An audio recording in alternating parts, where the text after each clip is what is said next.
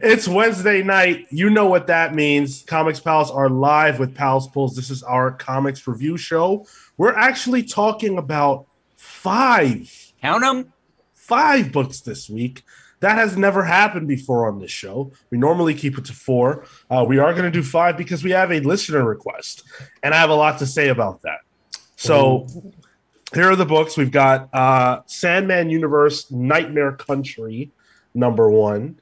Hotly anticipated. X-Men '92 House of X. Now, you see, check this out. I got this cover because this is like classic, right?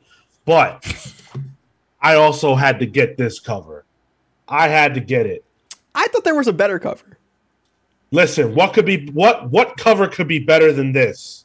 Are you kidding me right now? Why don't you just clip that one piece off then? No, I mean, I'm not. It's like an important comic. Paste it on your ceiling where you sleep. No, not at all. Important comic. King Spawn. Yeah, it is. Okay. Flashpoint Beyond, number zero. And a comic you don't. Go ahead. I want to hear this. No, I was going to just say I can't hold up the next one. Because... it's digital. Intangible. Yeah. Goodbye Eri? Eri. Erie is the lake that I'm near. Lake Erie. Yeah. Erie. So those are the books that we're reviewing. The last one is not a Western traditional comic book. It is a manga. So we know Sean had a lot of trouble with it. You are damn right. Oh, really? Okay. You guys will have to bear with him. He doesn't know any better. You are dead. To the right. Matt doesn't know any better, recommending us read a manga with me here. I mean, come on. Before we get started with these reviews, I do want to let you guys know how you can support the show. Make sure that you are following us and leaving us a rating and a review wherever it is that you're listening. If that is Twitch, if you are live with us now, make sure you're followed. Subscribe if you would be so kind. If you have Amazon Prime, Twitch Prime, you can throw us a free subscription. Costs you nothing, helps us out a lot. We appreciate it so much. YouTube.com/TheComicsPals. Subscribe for free. Like the video. Share it with your friends. Helps us out a lot more than it costs you. This show's live every single Wednesday at 6 p.m. Eastern. But we actually have an announcement next week. We're going to be testing out Thursday. We're going to go live on Thursday next week. So Thursday at 6 p.m. Eastern, we're going to be doing Pals Pulls. Little test. We want to see if having more time to read the books before we review them will bring more of you here onto the show. If you want to make your Saturdays with the Comics Pals, you can do that by joining us live at 10:15 a.m. for the main show, the Comics Pals. What are we talking about this week? Gosh, I don't know. I feel like there was a book announced, a Rom V thing, maybe. I don't know. Ooh. Yeah. Oh, I thought, something like that. Are we going to get into the old comic book criticism discourse, too? That's always fun. Oh, that's right. Gotta. Of course. What else would we do? Everybody, if you're in comics at all, you got to talk about it, right? But we're perfect. And we're going to prove that right now by reviewing Sandman Universe Nightmare Country number one and doing a great job talking about the art. So this book. Oh, I see what you did there. Okay. Yeah. Yep. I got this book is by James Tynion. Apparently, it's his baby. He stuck around, to do this book with DC. Lissandro Estherin on art, Patricio Del Petri on colors, and Simon Boland on letters. But in the dreaming sequence, which is pages 13 through 16, we have legendary artist Yannick Paquette, who did the guest art, and Nathan Fairbairn, who did the guest colors. We've been talking about this book off and on the main show for a while. It's our first chance to review an issue of it. Was it worth the wait and the hype? No. Did you guys both just give a mediocre response at the same time without an actual word? It's an issue one. Like, it was fair. Fucking, it's a character from 30 years ago, and it was all back dump. It was fine. C.W. Gordon says, ringing endorsement.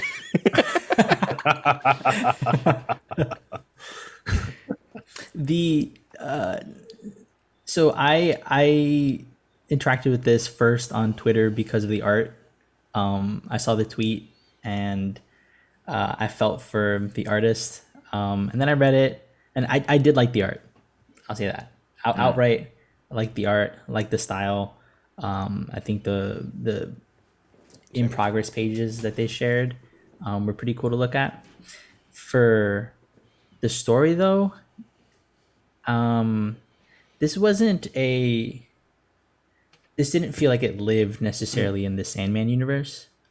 It felt very much like it wanted to, but only through mentions of either vague references to some of the original run or the usage of dreams. Like outside of that, it didn't really fit the the fantasy world that we sort of get wrapped up in the in a large part of what Sandman is. And I mean, if this was a dream book for Tynion, then cool. I'm glad he had fun with it. I don't know. This was okay. I don't know that I necessarily disliked it. It didn't knock my pants off or anything, but it was. I followed it. I read it, and I didn't have strong feelings. Have any of you guys been up to date on the Sandman Universe titles? No. Mm-mm. The only one I've read is the Constantine one. Yeah, same. Okay. Actually. Was that considered Sandman Universe, the Hellblazer? There was a separate run that had Sandman Universe. Oh, gotcha, gotcha. So as far as I understand, that throughout that, the status quo of the dreaming as a place has changed, where Morpheus does not exist anymore. So it's like the dreams kind of controlling the dreaming. It's more of a... It's more of a dreaming commune. So I don't know if that really affects the story. It did seem referencing to that when he goes to the dreaming and he's kind of just chilling, and you can see, like, I forget the pumpkin head guy's head face. Merv. Yeah, he's hanging out there. And there's a distinct lack of Morpheus in this. So I was kind of noticing that. And I'm like, oh, I guess they are continuing a continuity for the Sandman universe. Which is something I don't think I've seen outside of the continuous story that was Neil Gaiman's Sandman. I hadn't read Mystery Theater, Cal, so I don't really know what that's about. Not that. Okay, fair. I enjoyed it. I think I liked the stuff with our POV character. I forget her name. Flynn. Yeah, I think that stuff early on where she kind of describes her dreams, that I think was the Tynion, the taste of Tynion that I liked, where it's like, it's super wordy and it's super flowery, but it's good. I enjoy it. And that whole sequence where she's imagining the future where her paintings cause fish to die. I'm like, yeah, that's fucking abysmal. And it almost has like an emo feel to it too, which I don't know if Tinian's an ex-emo kid, but he definitely is. Yeah, probably. I had a really hard time getting past that page in particular. Wow. Okay. I don't know what it was. I had to read it 3 or 4 times to understand what was going on. Were you daydreaming during it? That could have been it. Huh? Yeah, I don't know. That part in particular just did not. I had to push through it. It was like trying to push through a wall. I just couldn't get through it. This shit was weird. Not that full quote. You can use that as a pull quote. If Tynion ever watches that, use that as a pull quote, because that can be skewed to be a positive. Yeah, it is positive. Yeah. I thought it was fun. It was cool. It freaked me out. That initial monologue from Flynn was disturbing on a lot of levels. And I think that Tynion was putting, you called it a taste of Tynion. I think it was probably a literal aspect of his life. It just seemed so not that I know anything about him, but it just seemed so specific, such a specific thought that it's like, this has to come from a real person. And that's what I love about what Tynion does. He makes his characters feel real. And so whether that was a true thing or not doesn't really matter. The fact is, it allowed me to connect to this character easier.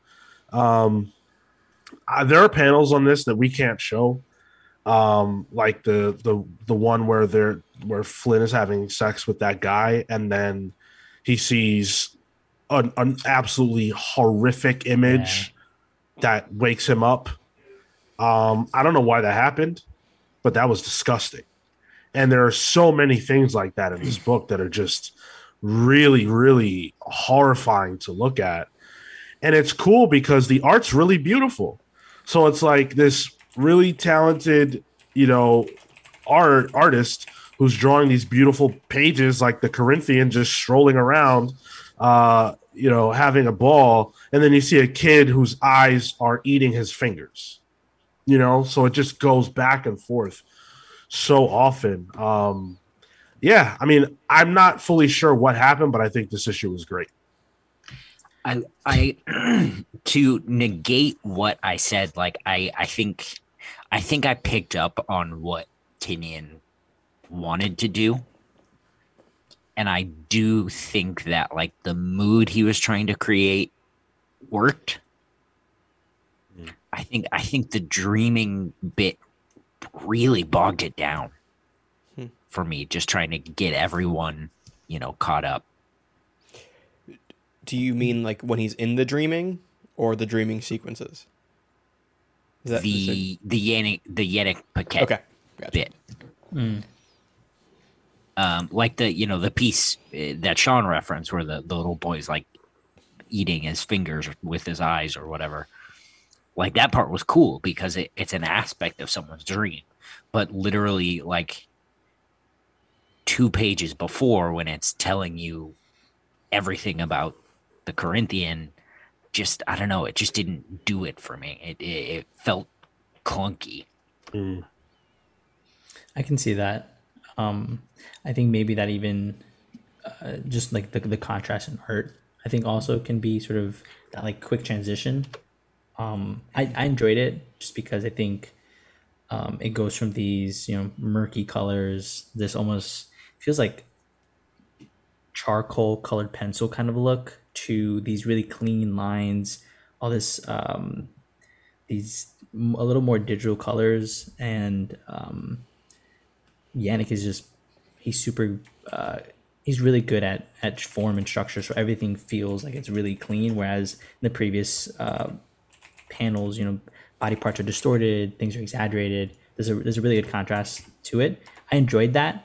I didn't necessarily feel that like stifling bit from the text because it was just kind of like backstory, but for me the art really worked as like a transition because it goes from these again murky colors to this really bright vibrancy that I enjoyed a lot. And it's just good. By the way, I want to call out Beck 915, someone I know really well, gifted Culture Junkies a sub. Culture Junkies, welcome, thank you for joining us. Make sure you leave us a follow and hope you enjoy the rest of the show. We're currently reviewing Sandman Universe Nightmare Country. So this book, you know, Marco mentioned that it doesn't really feel like Sandman, and it actually reminds me a lot of the issue in Sandman that we read where there's like this convention for serial killers.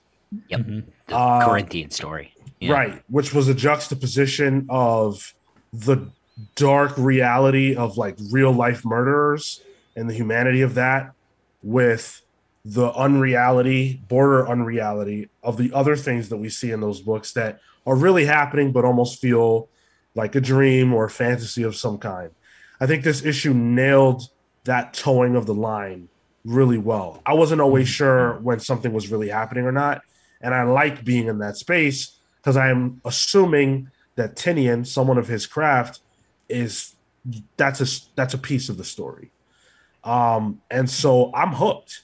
You know, part of it is the creative team because I think everyone involved did such a great job, but also it's the fact that this feels right so far. I'm not fully like I don't fully get it, but it feels right, so I'm in.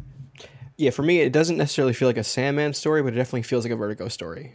If that makes sense. Sure. Okay. Sure. Yeah. I do have a question, and maybe it's a bit of a tangent. Mm-hmm. But as I'm reading this, it made me remember a really weird recurring dream I would have. And I'm curious if you guys have any weird recurring ones. Oh, I do.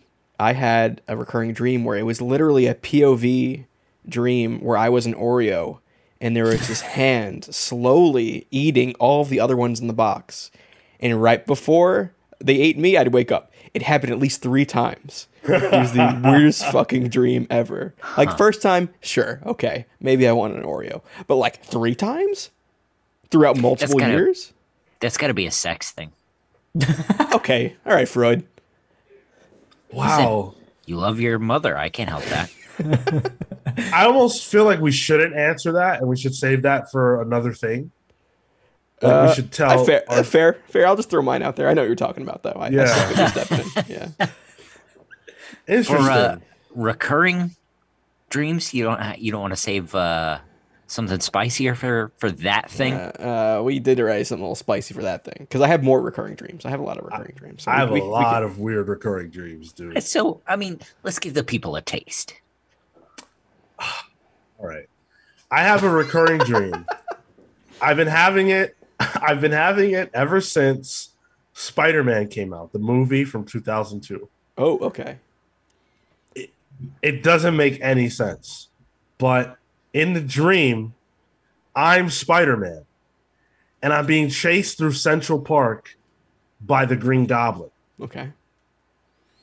But it's Willem Dafoe's real face. Like, no mask. It's the costume and all, but he has no mask. No Way Home style. Got it.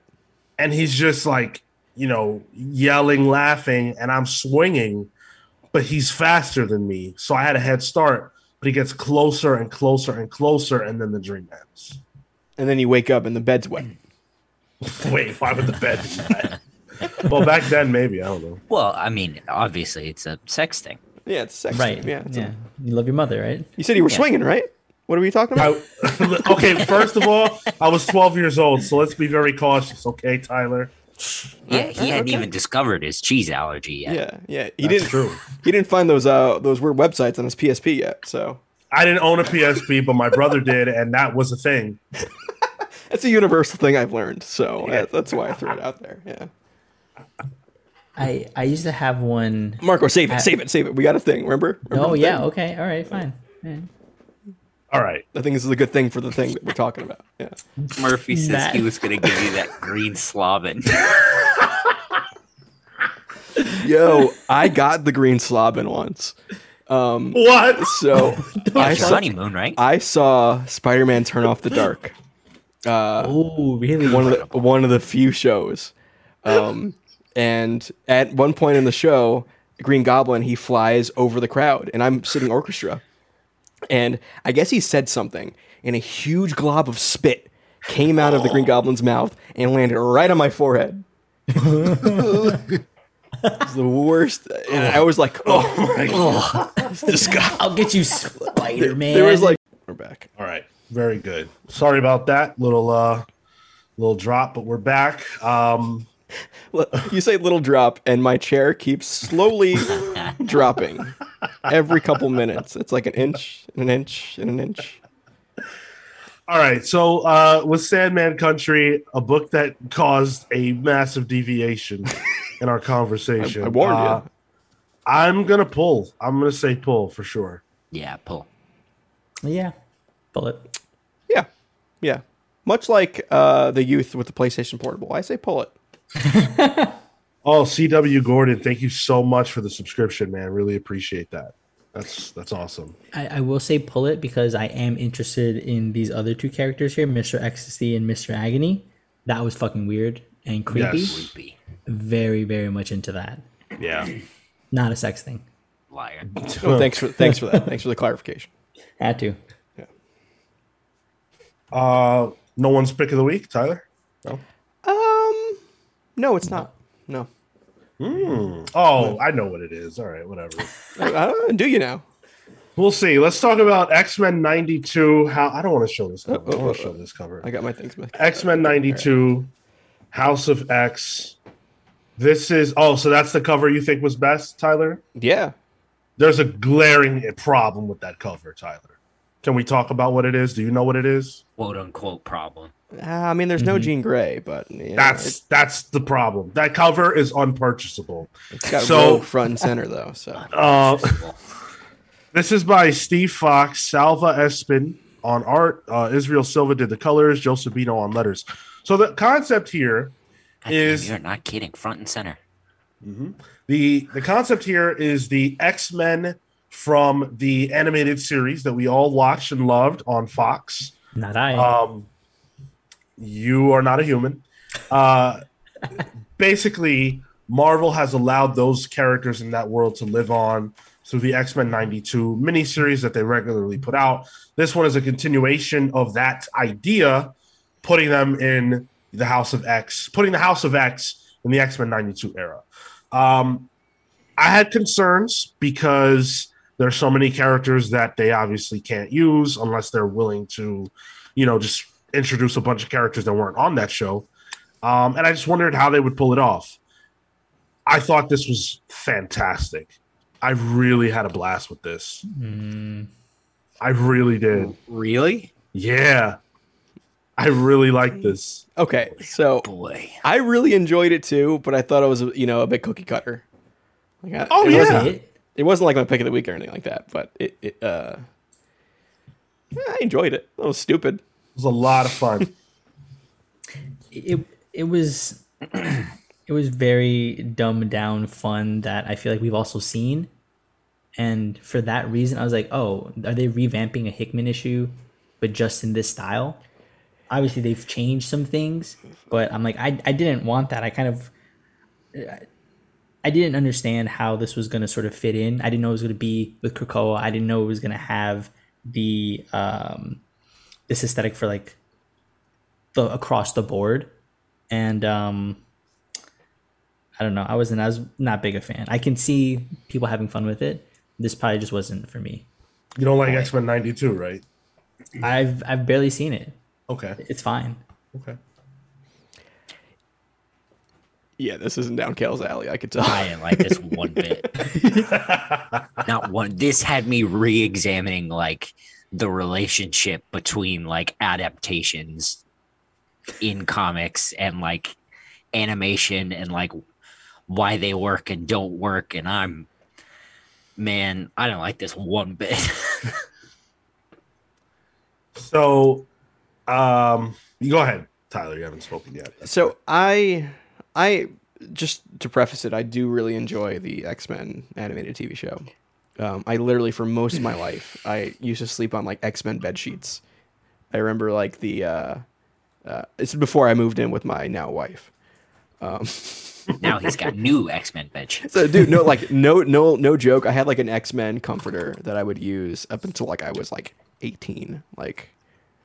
Straight no coochie for me, like up in high school, you know, like that wasn't doing anything. But I really enjoyed the series, and like this is stupid. I know it's not taking itself seriously, what I really like. But my only issue was like they literally took like House of X #1 and they just copied and pasted the characters that were in the comic book. Like even when it comes we're in the TV show, even the five. I love it. Like, it's like, oh, Hope doesn't exist here. Gold Balls didn't exist. Who can we use that has similar power sets? And I'm like, there's no way Karma is a substitute. I like their explanations for that in the back, the get to know the five. Yeah. I love those pages. I thought that was a really fun spin on the infographics that we're used to. Because those are, especially in light of the fact that like I feel like those are really played out. To see them done in a way that's fresh and fun. Like, look at this page if you're watching on Twitch or YouTube. Radical. That. Yeah, that's so much fun, you know. Saved by the bell. So yeah, I really appreciated that twist. No, something very, very, very much so not clean X-Men bed sheets. Tyler's bed sheets never clean. No, why would they be? No, so at least not at that time, not when he was definitely not. So again, you know, if you don't like House and Powers, specifically because of how seriously it takes itself, you might enjoy this. If you do like House of Powers, but you also like X-Men 92, I think you'll enjoy this. This isn't a revelation. It's not like the most brilliant thing in the world, but rarely do I read a comic and every single page I'm like, yo, I cannot wait to see what's on the next page because I had no clue, like, who's going to be here? What are they going to sound like? Like, what are they going to do? It was so much fun. Yeah. What's going to happen with the role of Moira, you know, like Moira exists in that world, but it's not Moira. Can't wait to talk about that. Man. It's Jubilee. Oh, that doesn't make much sense. You gotta. I didn't get that. The only way it makes sense is that Jubilee was our POV character in the TV show. So, like, maybe. I don't think that it making sense or like I don't think it can't make sense. There's nothing particularly special about Moira, sure, outside of the fact that she has that power. Anyone could have that power. It just happens to be Jubilee. And it was also a retcon for Moira too, so why not retcon Jubilee, I guess. Yeah, it makes perfect sense. And Jubilee is a character whose death in that world specifically would be a catalyst for the X-Men to do things differently. Whereas in the regular House of X, it's not anyone's particular death. It's just this union. I love using Jubilee as the catalyst for that. I thought that was really, really strong. I say if you like to mainline nostalgia as a drug, this is the book for you. And I do. Stay in the vein. Even the way the characters talk, you know, their dialogue is very X-Men 92. Sometimes to the point of eye roll, but for me, it was enjoyable to see these characters that way. This is how I know them best. So I got a kick out of this. On the art front, for me, maybe it was the colors, but everything felt like it had a very much this smoothness to it. Kind of, I'm reminded of when we talked about what Punisher with Jesus Saiz. There's just this like a little bit of shine and like somebody really went in there and like wiped these guys down. Wipe them down. I know what you mean. I feel like I got used to that here more so than that's what I was gonna say. Punisher. Yeah, I think after like a while, it just kind of stuck, but it did catch me off guard for the first few and the body proportions. Like Magneto, for whatever reason, I don't know if he was like this in the show, but he's just beefy.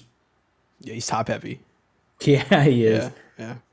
This felt like House and Powers of X, the Golden Books version, like the little Golden Books. That's funny. Which, if they want to make that, I would totally buy that too. But isn't Magneto doing like a Naruto, like, you know, those hand things they do? I only know that through my friends, but like don't they have? Yeah, whatever that is. Sean, isn't Magneto doing sign? It's just ASL. It's just sign language. I'm not getting into that. Isn't Magneto doing that right now? Like, that's the vibe I got. I guess Kamehameha.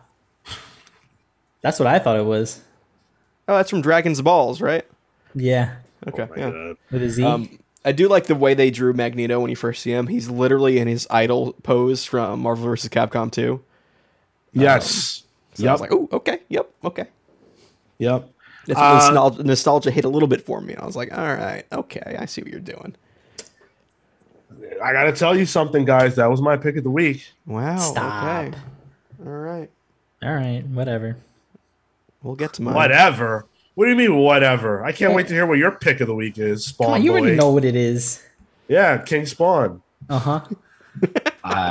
Spawn I read was a lot better than this. Okay, I want to go that far. It's a bridge too far for me, Cal. Pull, pass, trade, weight. Pass for me, but that's a bias. So take that as you will. Yeah, I mean, hard pass for me too, but that is also a bias, and I'm going to stand by it. I'm not even going to duck out from it like a coward.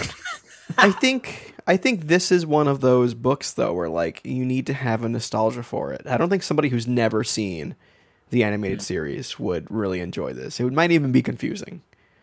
Or if you don't like the animated series, I completely get it. This hits me where I live.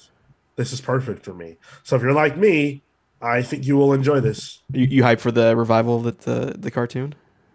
Please. That's gonna be amazing. They do Krakoa. I hope they do Krakoa. Especially after this, dude. I'm dying to see them do Krakoa. That would light me up. I'd love it. Yeah, could be good. Let's talk about King Spawn, number 9. Speaking of things that could be good, King Spawn is good. Could be really good without Todd McFarlane, but I digress. So this was Sean Lewis. I'm sorry. With additional scripting done by Todd McFarlane, I am guaranteeing you right now we could pick out the parts that were additional dialogue from Todd McFarlane. Trapzord, yes. King Spawn. Are you a Spawn fan? And also, is that how you found us? Because I stand with you totally. These other guys, Spananiac. I can't vouch for them. Is there an official name for Spawn fans? Are they Spawn heads? Spawn sapiens, Spawnies. You asked this question literally. He did, yeah. I need to know. I haven't gotten an answer. Did we say Hellspawn or something? Spananiac. Yeah, that doesn't really. I prefer Kales. Yeah, I don't know, Matt. Thomas Natchlick did the art. FCO Placencia on colors, one of my faves, and lettering by Ann World Design. So things are really ramping up in the Spawn universe, particularly as it relates to King Spawn. I feel like this book is really driving the Spawn narrative. The other books feel like they're spinning their wheels in comparison. This is where I feel like, okay, stuff is about to go down, and stuff may well have gone down in this issue as Spawn comes to face with Gaia, which we haven't seen Gaia yet, at least since we started. I'm sure she's appeared before. Obviously, through syntax, I get that she's appeared before, but for us, we haven't seen her. So that was a really cool moment. And then almost as if like an Illuminati situation, all of Spawn's enemies right now came together here to kind of like put the message out like, yo, you need to take this crown. And Spawn doesn't want to do that. It's Gaia's words and her plan that kind of push him towards the point where it looks like he's going to do it. And we don't know what that looks like. So I'm really excited. I think the prospects there are cool. Getting to that part of the story has been, a journey. But I think now that we're getting there, it's definitely going to be an interesting turn should he take it. Because... from what we saw here in some of the preview issues, like these potential future sort of visions, he looks like he fucks shit up, and that can only be cool for Spawn at the end of the day. Yeah. Otherwise, you know what? This is a good issue. I think King Spawn has its up and downs, and this is definitely an up. It kept me engaged. I like the fight sequences. The art is always absolutely crushes. And so, I don't think I had any other complaints other than, when we see a billion text boxes every few pages. I feel like that's where Todd McFarlane's additional art dialogue comes from. Because to me, those text boxes are noticeably written worse than the regular dialogue. Mm-hmm. The regular dialogue is not knock your socks off, but it's good. It's solid. And then those text boxes are like, this is kind of weak. The dragon one, and someone like Spawn is the dragon. Rarely do any question why they must slay the dragon. It's like, boo, okay. What sucks is that's actually kind of a cool line. Yeah, it is. But he ruins it. Yeah, it's just not stated well. So... I want to show off this page because can we show this? Yeah, I think we can show this. It's sick. So for those of you on YouTube and Twitch, I'm about to hold it up and I'm going to describe it. It is our first glimpse of Gaia. Oh yeah, and it's cool as hell. It is a turn the page, drop down, double page spread. Oh really? Yeah. I'm going to show you right now. And she looks menacing, and it's not what you think.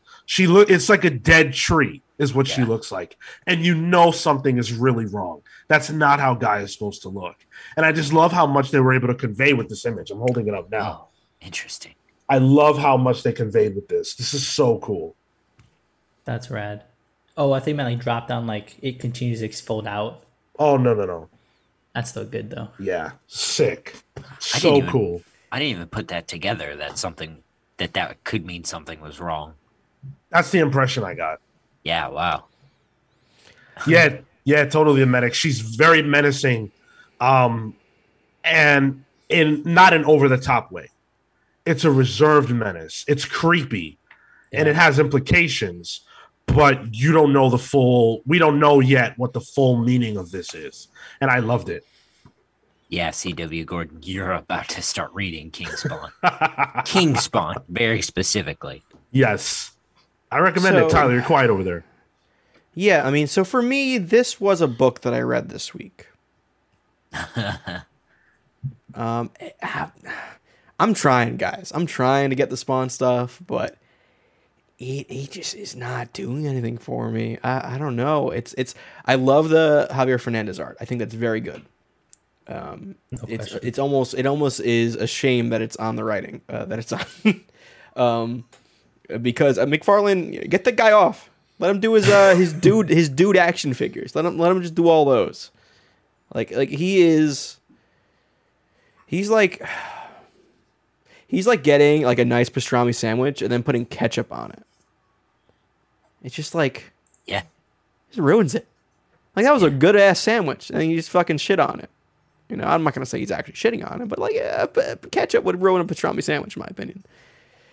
And there's also not enough vor in this book. We might get there. No, I expected to happen in a Spawn book, to be honest. I don't know. I find it confusing as to like what mythology are they taking from? Is it just whatever they want? Yes. Is it? I thought it was angels and demons, and then it's like, oh no, Gaia's here. I'm like, all right, are we gonna have? Is Gaia? Is that like a? I don't know. I don't even know what mythology that's from. Is it Norse? I don't even know. Greek, isn't it? Greek god. Greek goddess. I don't think so. Gaia. Is it? Yeah, I think they have a version of Gaia, but I don't think it's Gaia. Yeah. To be honest, I think the answer is who cares. Yeah, like I think that's kind of the whole thing. That's, like, that's my feeling of this book, though. Like I'm not trying to come for your book. Or for your opinion.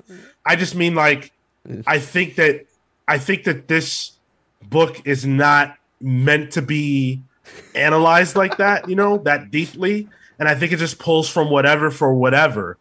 And I appreciate that for whatever reason, but it totally makes sense why you don't. Yeah, I mean, it's fine. I don't judge anyone for liking it. It's just like really not my thing. It's just, it's strangely boring for what I imagine a Spawn book should be. Wow. Like I feel like Spawn should be like mindless stupidity, have fun with it. And I think this book just tries to be much more important than it is.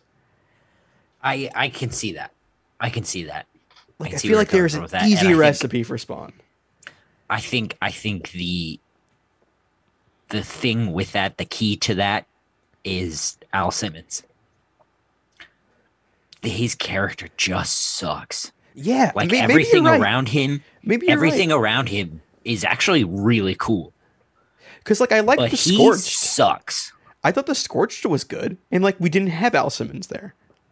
You know? He's I like that book where that Amish Spawn was fucking the clown. Like, Amish Gunslinger? Yeah, whatever one is, yeah. I think, and I've not read Spawn previous to this. Maybe if you, like, the first issues from the first trade, right? Mm-hmm. And I think that because we're in the midst of an event, that could also be affecting like a version of the characterization where all of these things are happening. And so they have to be sort of larger than life or larger than this book because Al Simmons has to deal with these things. I don't know if it's necessarily the character. I could be absolutely speaking out of my ass right now.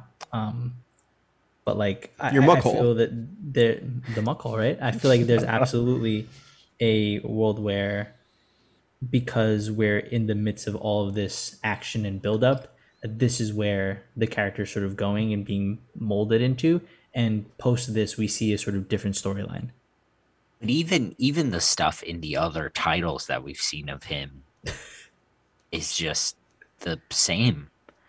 He just yells a lot and beats people up, and you know, he's just an asshole. That's a part of the story, though.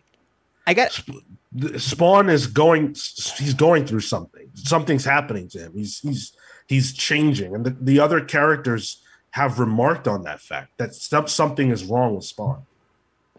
I gotta say, Sean, I think you comics tagging me with a Spawn movie really clouded my view on this. I think having that so recent in my head, like, that was hokey, that was stupid. I didn't care much for it, but at least it kind of didn't try to be serious, you know? And maybe throughout time, McFarlane kind of got a bigger head. I'm not saying that, you know, but it feels like this isn't what I want out of a dumb book, you know? In response to my comment, Matt says, "No, bro, it's always this mid." All right, fair enough. Maybe it'll change. Pull it. If you're a Spawny, pull it. If my description of the book appeals to you, pull it. Yeah, pull it.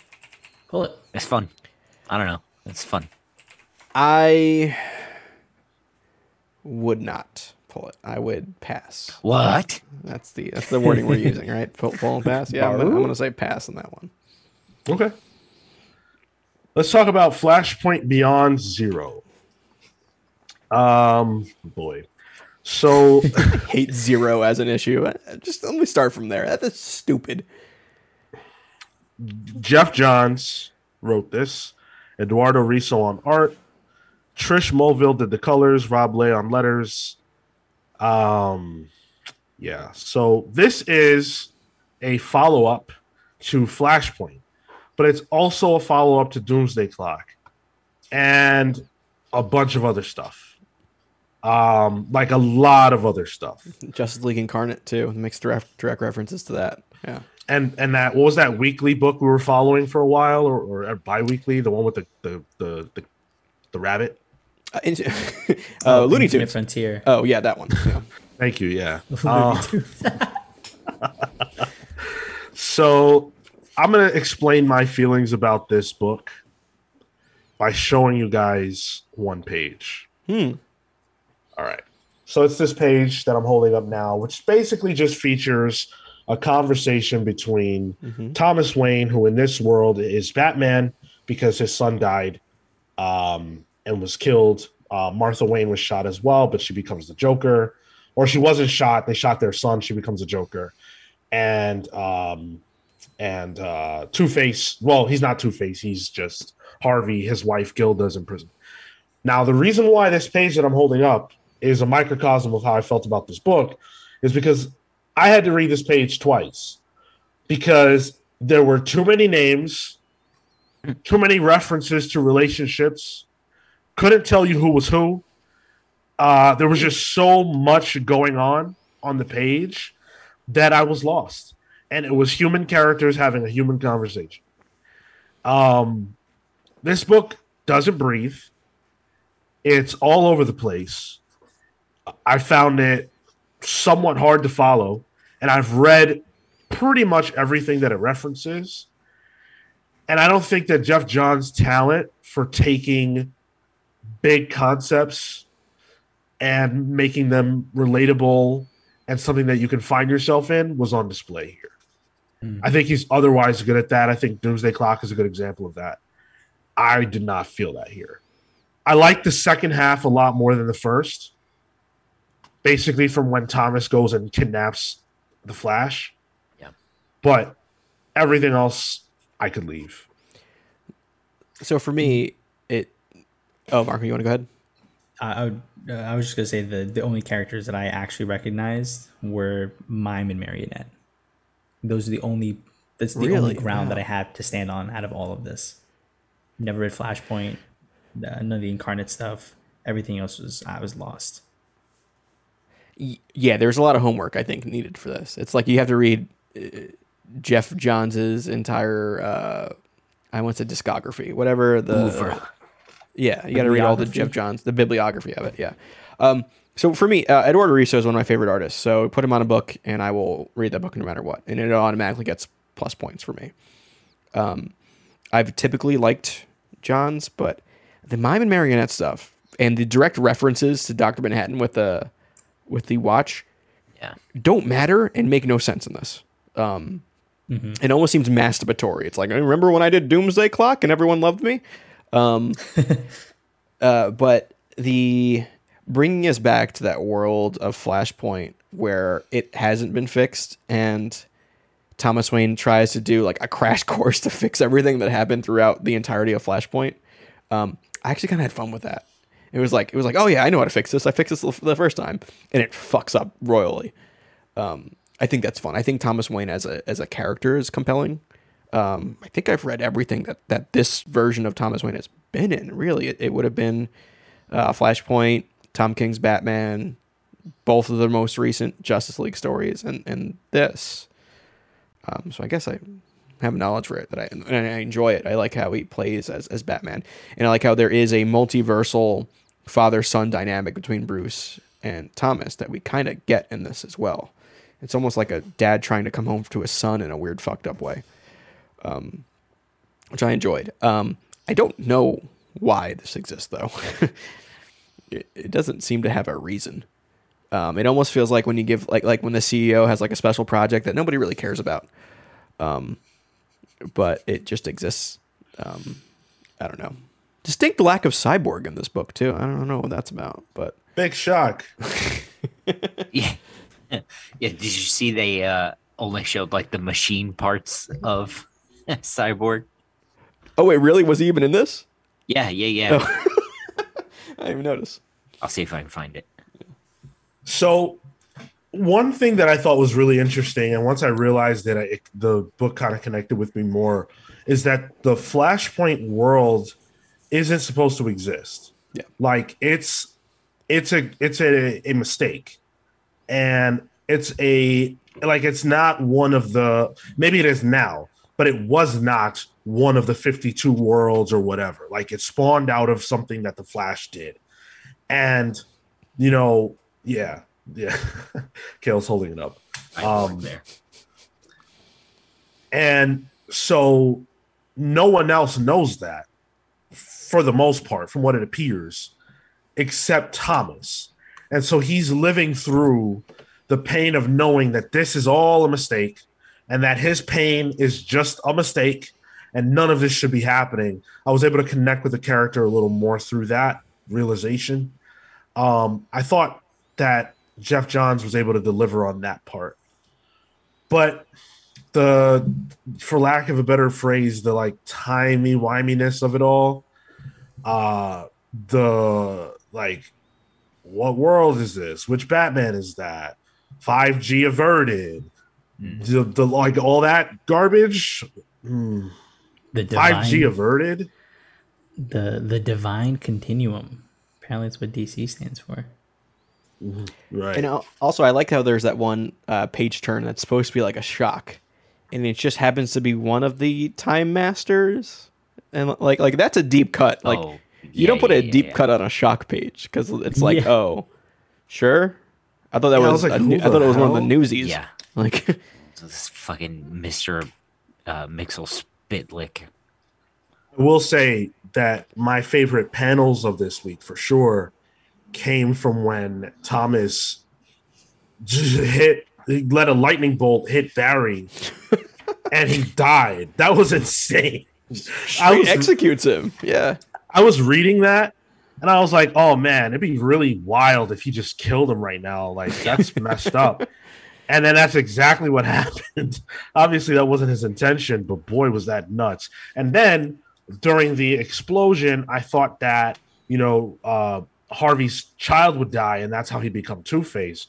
But swerved again. His son lived. So what's his son going to become Two-Face now? No, Robin. You didn't pick that up? Yeah. Okay. Oh, no, that was a genuine question. So, yeah, I think this will probably get good, but I don't think that this was, on the whole, something that I was pleased with.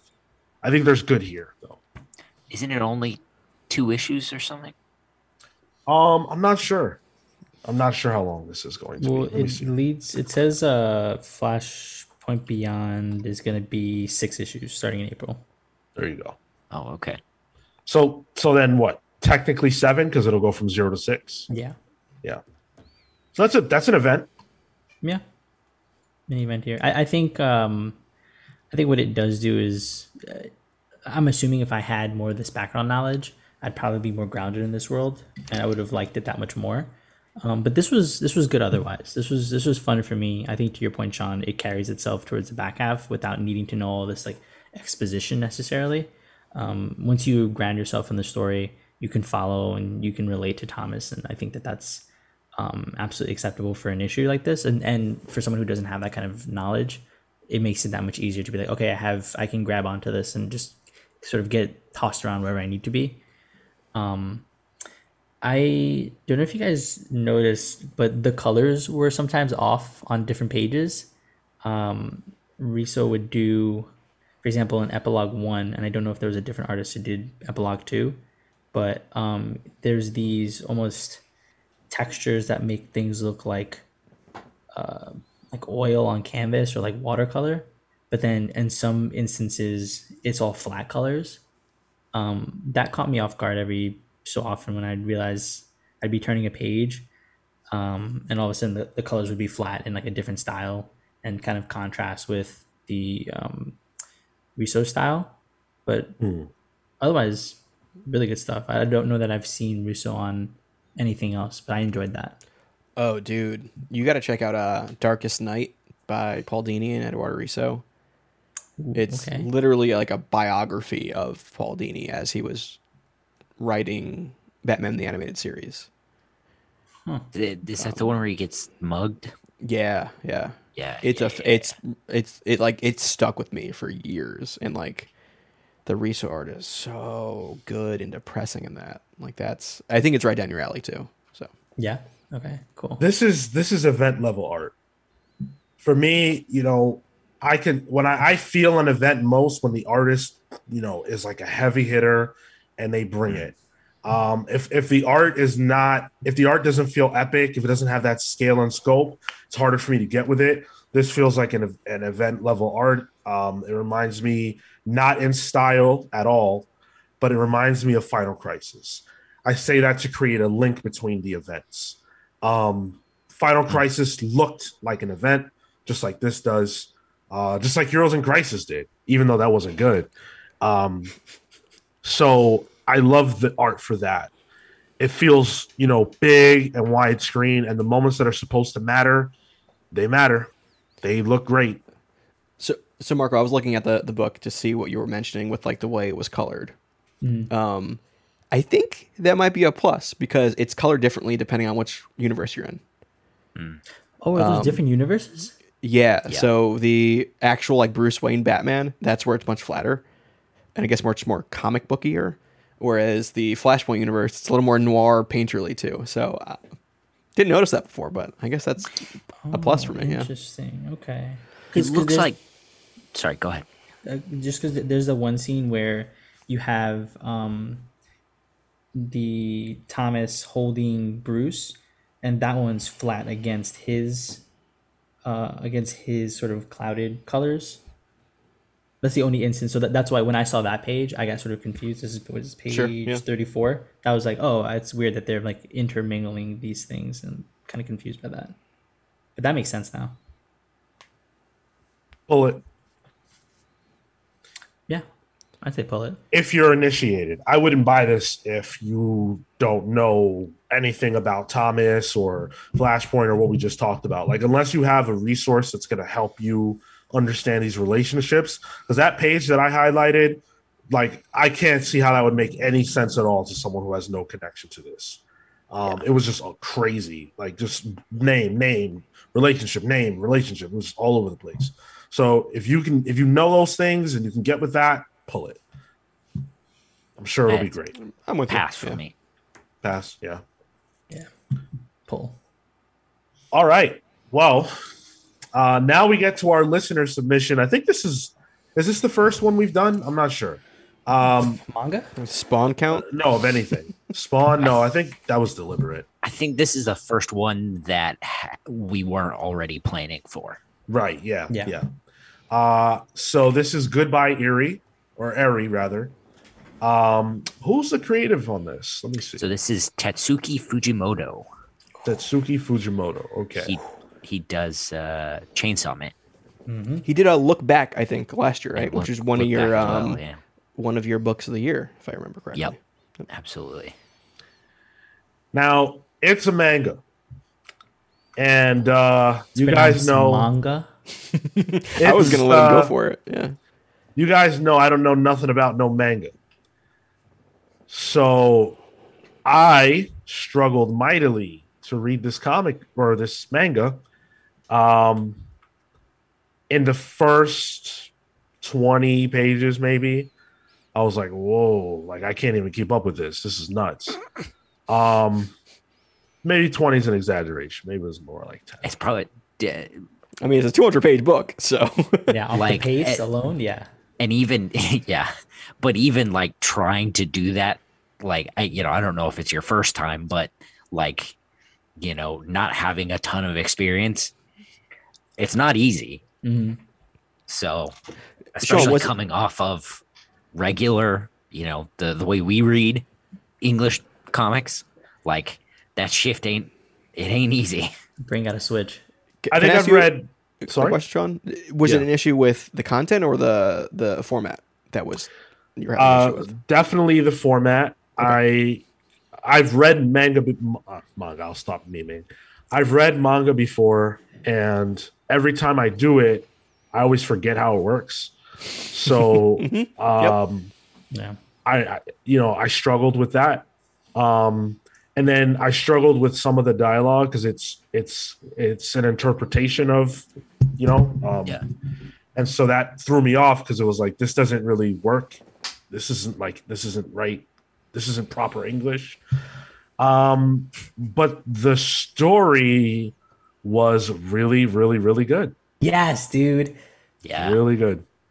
Excellent. Yeah. Bro, I cried. I shit you not 3 times, like full on wept. Wow. Man. Okay. That's a whole nother topic. I don't cry for media. And like Matt's the same way, where like he gets super emotional, stuff like that. Maybe I need to keep talking to my therapist, but like that always like surprises me when some people are like, yeah, man, this made me cry. I'm like, wow. Like I've never been affected by a comic book like that, and I'm almost jealous that that's the case. But no, Tyler, I don't think you cried much. I don't cry. He cries when it counts. I'll give him that. And there's a photo album from his wedding that proves that. Oh God, I was fucking bawling. I was bawling during that. Yeah. I don't. How do I put this? This was my pick of the week. Nice. Same. Made sure I read it first for your issue, Sean. I did not want to have to go back and forth between something. So there was strategic reading for me. And I'll be honest, I tried swiping the wrong direction when I first started in the Shonen Jump app. Same. No, Matt, you did not get me to cry. I did not cry from this, actually. Marvel cried. There were some points of it, though, that like really like shocked me, you know? Yeah. Like the whole storytelling device that this is a guy or a kid really recording video through a cell phone. It's a cell phone. And using that as the mechanism to tell almost his life story from like little kid to high schooler. And then even further towards the end, even though that's a little more truncated that time frame. It was a really good device because we don't ever really see our main character. It's literally his point of view throughout all of it, which is something I don't think I've ever read in a comic book, let alone a manga, that was interesting. It almost was like a cheap way of putting me in his shoes. I don't mean cheap as a negative, but like it was the storytelling device rather than the actual text is what put me in his shoes. Because I'm literally seeing it from his height as a kid, from his perspective. I think the parts where it's like, him moving and there's like a real like kineticism to the screen, like a blur, were really interesting because this is video that he's recording, and how do you convey that through static images in a comic book, which is hard to do, and somehow he pulls it off in this. I don't know how that was even possible, to be honest. I was honestly surprised that that was a thing that somebody chose as a, I don't know, some kind of hurdle to get through, because like that was nuts that worked. But I mean, it's a, I mean, spoiler. Do I have a spoiler alert thing working here? Yeah, spoiler alert. The page turn. Like, if you want to talk about a good fucking page turn, when we get a page turn to what his mom actually said on her deathbed. Man, okay. Oh, okay. Yo. Can I stop you here? Yeah. To tell you my experience with this book. Yes. Before we get to the content. Yeah.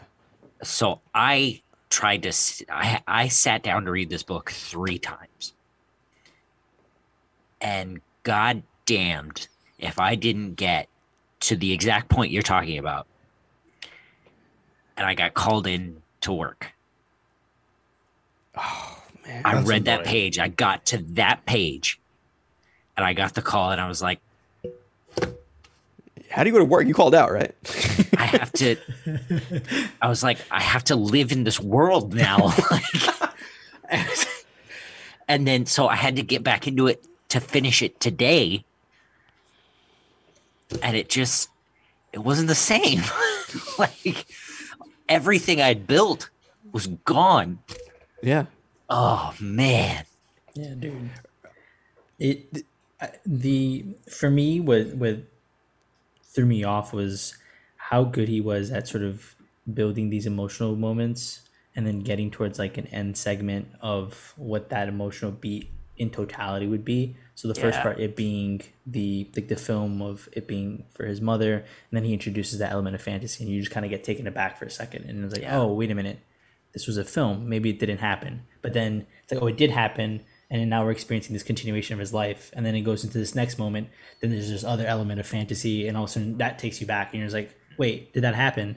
Oh, it did. And I kept getting like pushed and pulled in that. And that really, I think, affected me for, because every time that happened, you had to recontextualize what you had just seen. Mm-hmm. Yeah. And then you get to the page exactly what you guys are talking about. You have to recontextualize everything that you saw before. And then use that counter to how Eri wanted to be captured, how she was being captured, then how she was being captured moving forward after that point, where it turns out she's also terminally ill. That was just excellent story crafting from Fujimoto here. It was just incredible. And I think that... Sorry, go ahead. I was going to say, you get swerved like a dozen times in this book. Yeah. We're like, I felt like I got my ankles broken on like the basketball court. Is that what people say? I don't know. This is a sport reference. I'm trying to get away from the food references. But like by the end of the book, I'm like, yo, my ankles hurt. Like there's so many times throughout it. And I think this is what Fujimoto does in Chainsaw Man. Despite it being like a horror shonen superhero manga. He will build something up for an arc that will absolutely rip at your heartstrings. And then as it's ripping at your heartstrings, it pulls and your heart is shredded. Like, and it just drops you. Man, this guy might be my favorite creator. Did you like this more than... Cal, I was gonna say, did you like this more than his previous two things? My experience with this was so ruined, fair, that I don't think I can judge it. I think I liked Look Back better. I'm gonna read that now. I think I'm definitely gonna check it out. Yeah. They released it physical copy, really? In English, yeah. So it should be coming out soon. Yeah. That I'd be interested in. I mean, the whole text of it all with him, you know, building up this image and then doing an explosion at the end. It's mimicked in how you feel throughout the book. It's like, you know what's going on, and then bam, explosion. The whole thing is gone. And him kind of mimicking what's in the text and then having that reflect the actual feeling of the reader from what they're reading. Ah, dude, it's really fucking damn good. Yeah. The moment where they're recording the father and they're having him act a scene out, but you don't know that it's being acted as a scene. I'm like, so good. Fucking A, are you serious? Like, this guy's going in on his son, then on his friend, and then, like, destroying this relationship. And then the next page is like, great, we got it, amazing. I'm just like, stop doing that. That's hitting me. That's how I was at the end too. I was like, yo, stop it, chill. Yeah, I'm trying to sleep. I took a screenshot of the exact pages that made me cry, like where I hit a moment and I was just like, fuck.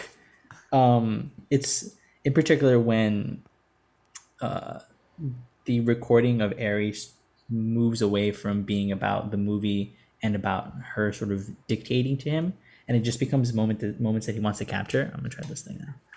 Like moments that he just wants to capture with yeah. Oh, it worked. It's just nice, wholesome moments where he's trying to do the best that he can with her memory.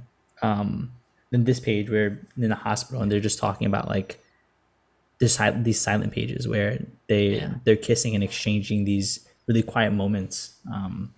That shit hit.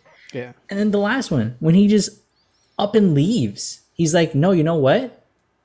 That's it. I'm done with this. I did hit. If I did have one issue with it, it's like the end where it's like, oh yeah, his whole family dies, like off screen. Yeah. It was like, come, that's a little, it's a little trauma porny, you know. But but that part also, like, it made me go, is that the fantasy part of the film? I guess, yeah. You don't know what the fuck's going on by the end of it. Yeah. And it just works because it just keeps moving. Sean, you've been quiet. I was just letting you guys do your thing. Yeah, it's really great. I love a story that uses technology in a neutral way to make a comment about humanity. And I think it does more than that. It also is used as a device to mess with us as we're reading. And I love being messed with by the creators while I'm reading or watching something. So this book kind of did everything I like, which was really cool. I would recommend this to anyone who can endure a manga. If you can read a manga, then yeah, I think this is really good. If you can make the jump, it's definitely worth it. The medic's asking how slice of lifey is it?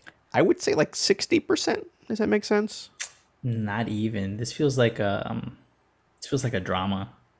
This is like, I mean, it's got slice of life moments like the page you showed where it's like the phone's off to the side and they're just talking, you know. Or I think it has that. It's specific slices in someone's life. Does that make more sense? Yeah, it's not like Way of the House Husband slice of life. Sure. House Husband. Yeah, you don't know Way of the House Husband? Is this like some slice of life harem manga?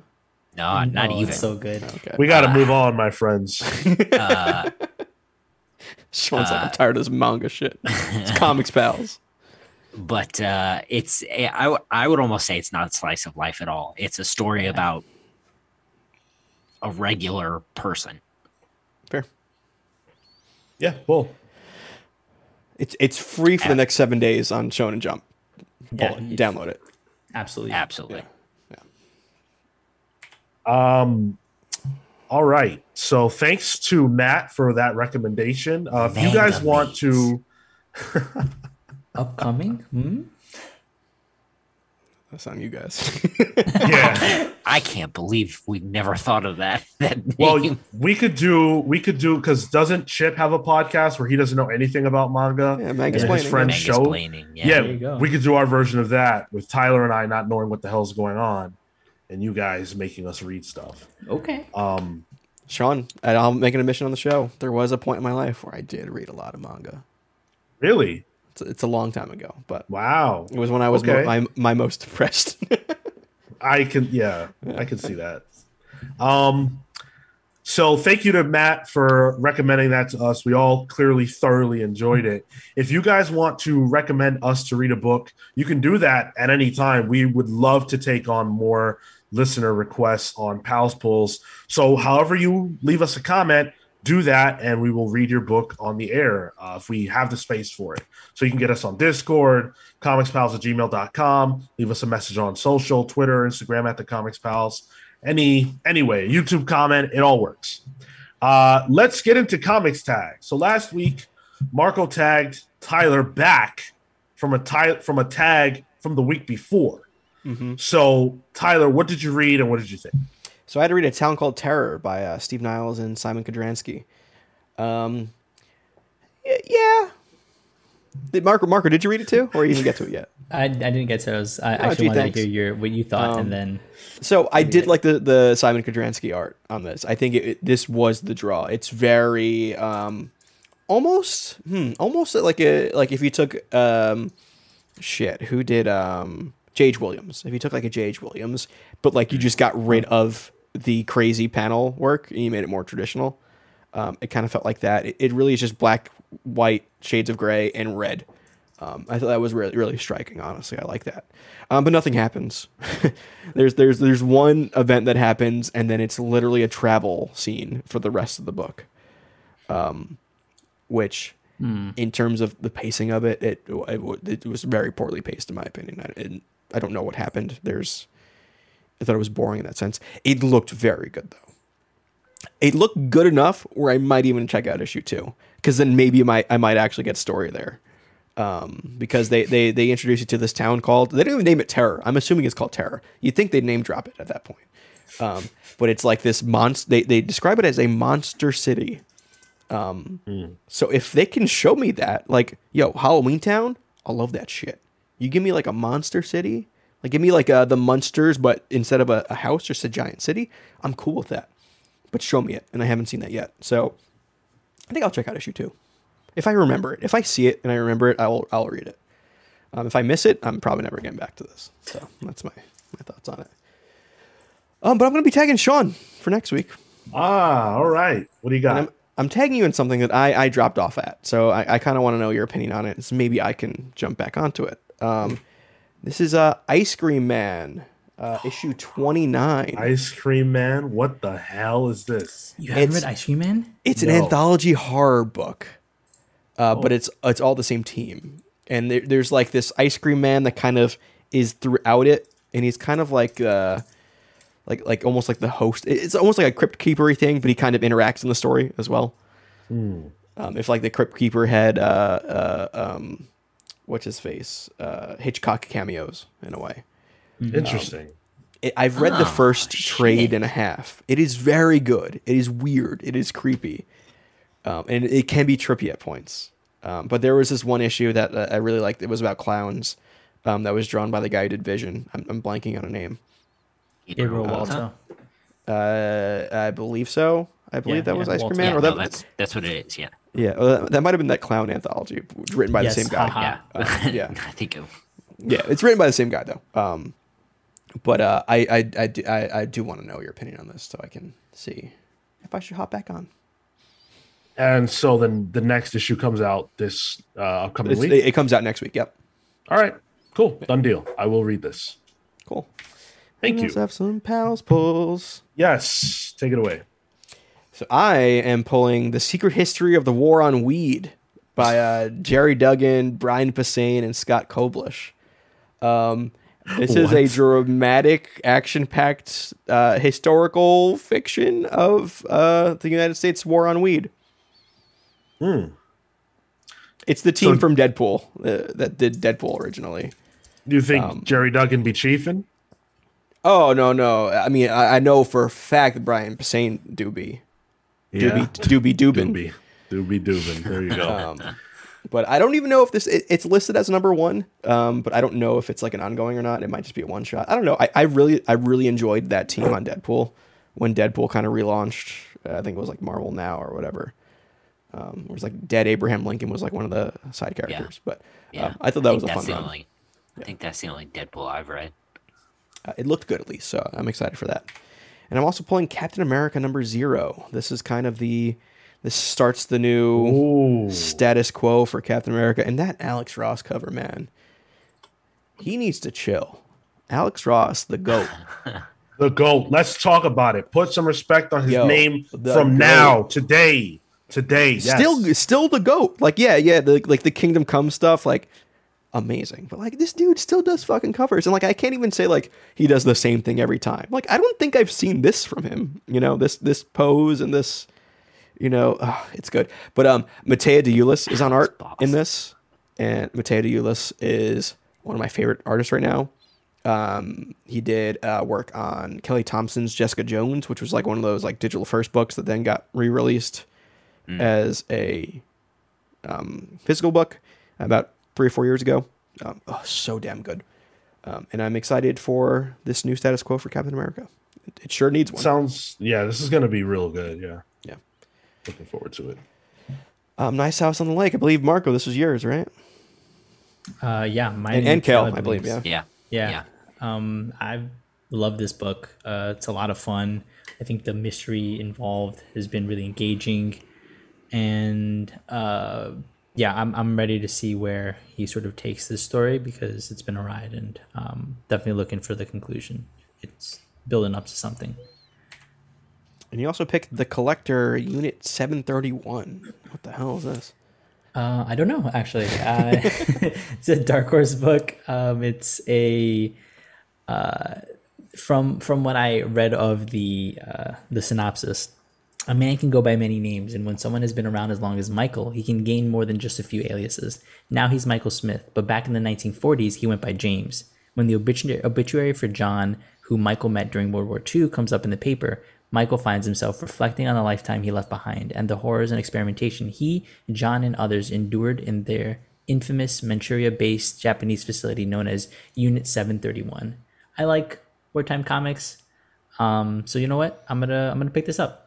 Man, that is a whole lot of premise. It is a lot. Yeah. Yeah. Unsurprisingly, Sean, you had The Vampire Slayer #1. Yeah, so this is a sort of like relaunch, not relaunch, but like a new direction for the Buffyverse of comics from Boom. This is by Sarah Gailey.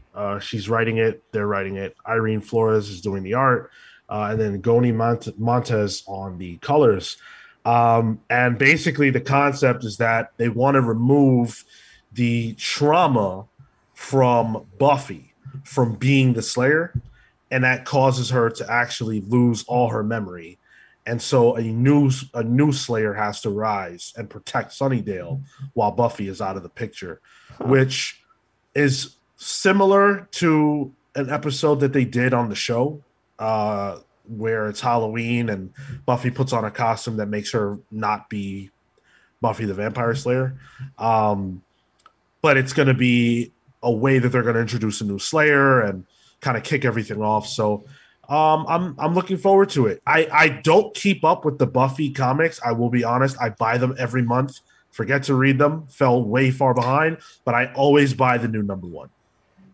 I got to say, the Slayer rules are way too loose. Like, it's like any inconvenience. Like, well, we need a new Slayer. Like, oh, she just scraped her knee. Like, she's all right. Like, But to be fair, they broke that rule in the first season, so it's not like it's well established. Yeah. But I mean, I think Faith is the best Slayer. I'm just saying. Oh, Faith. Kale, you also had The Good Asian #10, I believe. Is this? Yeah, #10. So this is the finale of The Good Asian. Wow. And I only bring it up because I want everyone to know, so that when it comes out in trade, you can all go buy it and have the complete thing. The first one is already out. Go buy it. Pornsak Pashodi and what is the artist's name? Alexander Tefenki. Is that Lee Lowridge on colors too? That could be colors, yeah. Yeah, okay. Great book. Very excited about the mystery. We really enjoyed the first few issues we did. Stellar. Yeah, I'm very excited to wrap it up. I think this trade's a definite pickup for me. I think it's a little too late in the game for me to jump on now, but like as a trade, yeah, I'm very interested in that. Kel, have you read the first trade? No. Well, okay. I've read what we did on the show, and then all three issues. I'm gonna get the two when they. It's been good. I haven't read the last two. I think I'm on issue 8, but it's been really good. Cool. Nice. That's it. Thank you guys so much for sticking with us.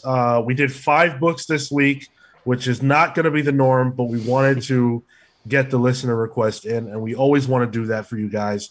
If you submit a request, we will find a way to make it happen.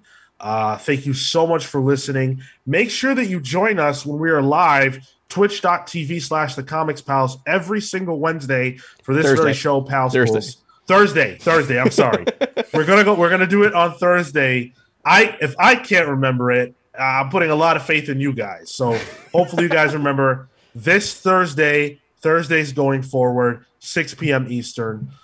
Start your Saturdays, start your weekends with the Comics Pals at 10 a.m. Eastern, 10:15 Eastern, every single Saturday where we do the main show. We're going to be talking about big announcements at DC, another round of arguing on Twitter amongst the comics community who never cease. That's what it's for.